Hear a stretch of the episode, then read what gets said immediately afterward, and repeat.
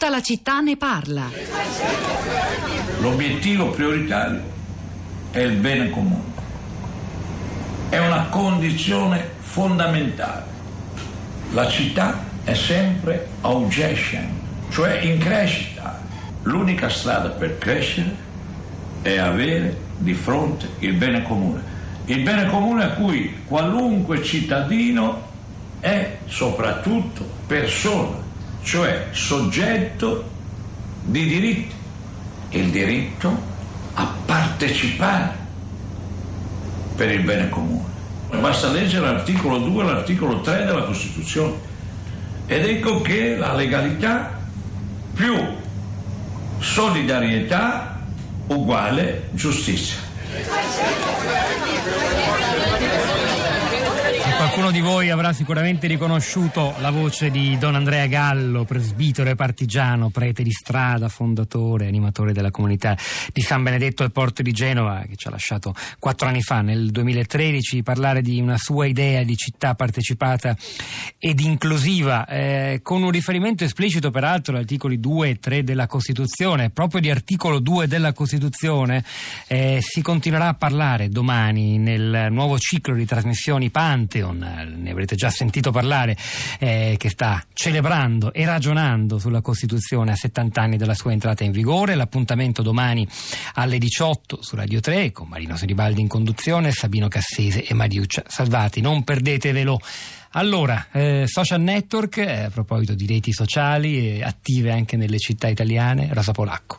Ciao Pietro, buongiorno, buongiorno a tutti. Eh, stamattina dai social network viene fuori una mappa che prosegue un po' quella degli ascoltatori che sono intervenuti questa mattina. Una mappa sia su Facebook che su Twitter dove chi ci sta seguendo segnala le iniziative simili a quelle di cui abbiamo parlato o commenta eh, testimonia di queste stesse iniziative. C'è Christian, per esempio, su Facebook, siamo sul nostro profilo La città di Radio 3 che segnala due realtà, a Forlì eh, gli spazi indecisi e a Milano il team Avanzi, sono due, eh, due realtà diverse, però sul nostro profilo di Facebook trovate i link e gli approfondimenti che Cristian suggerisce. Eh, c'è Francesca che segnala una grande esperienza quella dell'ex colorificio a Pisa, un saluto a Mattei, beh, glielo, glielo giriamo. Alessandra da Roma dice se chi occupa uno spazio pubblico lo fa per un interesse privato privato è giusto che paghi, ma quando lo spazio viene occupato per fornire servizi alla città, dal controllo del territorio alla promozione culturale o sociale, non si capisce perché il comune non debba contribuire. Trovo scandaloso, aggiunge, che il comune di Roma voglia sfrattare la casa delle donne, visto che le donne stanno svolgendo un servizio di pubblica utilità che il comune stesso non sarebbe mai e poi mai in grado di fornire. Luisa da Torino, buongiorno e benvenuta.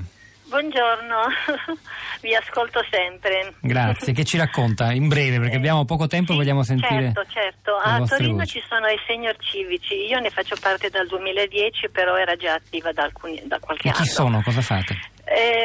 Rivolto soprattutto ai pensionati che quindi danno il loro contributo per quanto riguarda eventi eh, presso biblioteche, musei, scuole, ospedali, eh, tutte cose che il comune non sarebbe in grado di gestire da solo con, eh, con, sue, ehm, col, col suo personale, insomma. Cioè, in questo modo si possono avviare maggiori attività. E poi anche nel corso di eventi ci sono anche i giovani per Torino, quindi c'è questo incontro tra i pensionati e i giovani.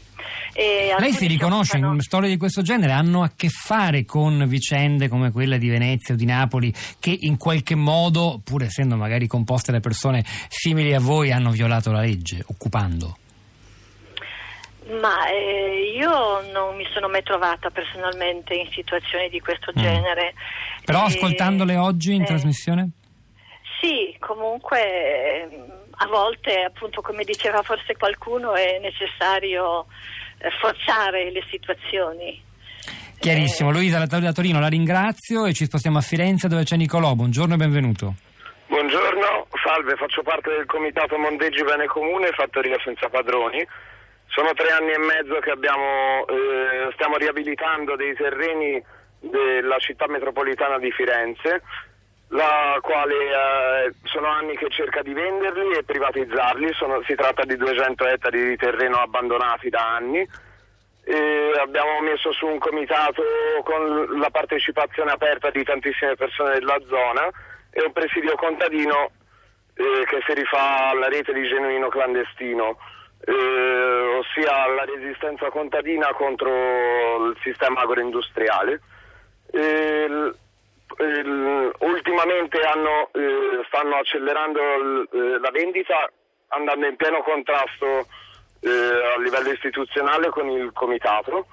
Eh, non ci danno ascolto, abbiamo protocollato una dichiarazione di interessi e una dichiarazione di uso civico eh, tramite una scrittura aperta eh, a livello assembleare che mh, vuole presentare una gestione a livello comune del, della proprietà ehm, contro la privatizzazione del bene stesso.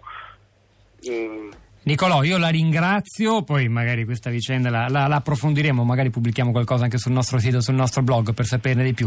Davvero in breve, torniamo a Napoli, c'è anche Ianua con noi, buongiorno. Guardi, le do 30 secondi, 40, ce la fa? Sì, è difficilissimo parlare in breve dell'ex OPC di Soppazzo perché è veramente un luogo appunto di 9.000 metri quadri, un ex ospedale psichiatrico giudiziario dove eh, dal 2015 facciamo varie attività, nel senso che sono nate grazie al sostegno del quartiere in primis, ma anche a quello della città che eh, da subito diciamo, ha voluto partecipare a questa cosa, aggiungendo eh, nuove idee, per esempio è nato il teatro popolare, è nato eh, il dopo scuola per i bambini, sono tutte attività che noi svolgiamo gratuitamente e anche chi eh, diciamo, eh, viene a partecipare a questo progetto lo fa eh, gratuitamente, ci sono corsi di palestra, Gra- c'è addirittura un ambulatorio. Grazie Ianua, grazie davvero, poi magari approfondiremo in un altro momento. Rosa. Io chiudo con Venezia da cui siamo partiti e con il tweet di Beatrice che dice la vita è la Venezia che vive. È il momento di Radio 3 Europa con Anna Maria Giordano. Hanno lavorato a questa puntata di Tutta la città ne parla. Fabrizio Paccioni alla parte tecnica, Piero Pugliese alla regia, Pietro del Soldario Topolacco a questi microfoni, al di là del vetro Cristina Faloci, Florinda Fiamma e la nostra curatrice Cristiana Castellotti. Un buon fine settimana, ci risentiamo lunedì mattina alle 10.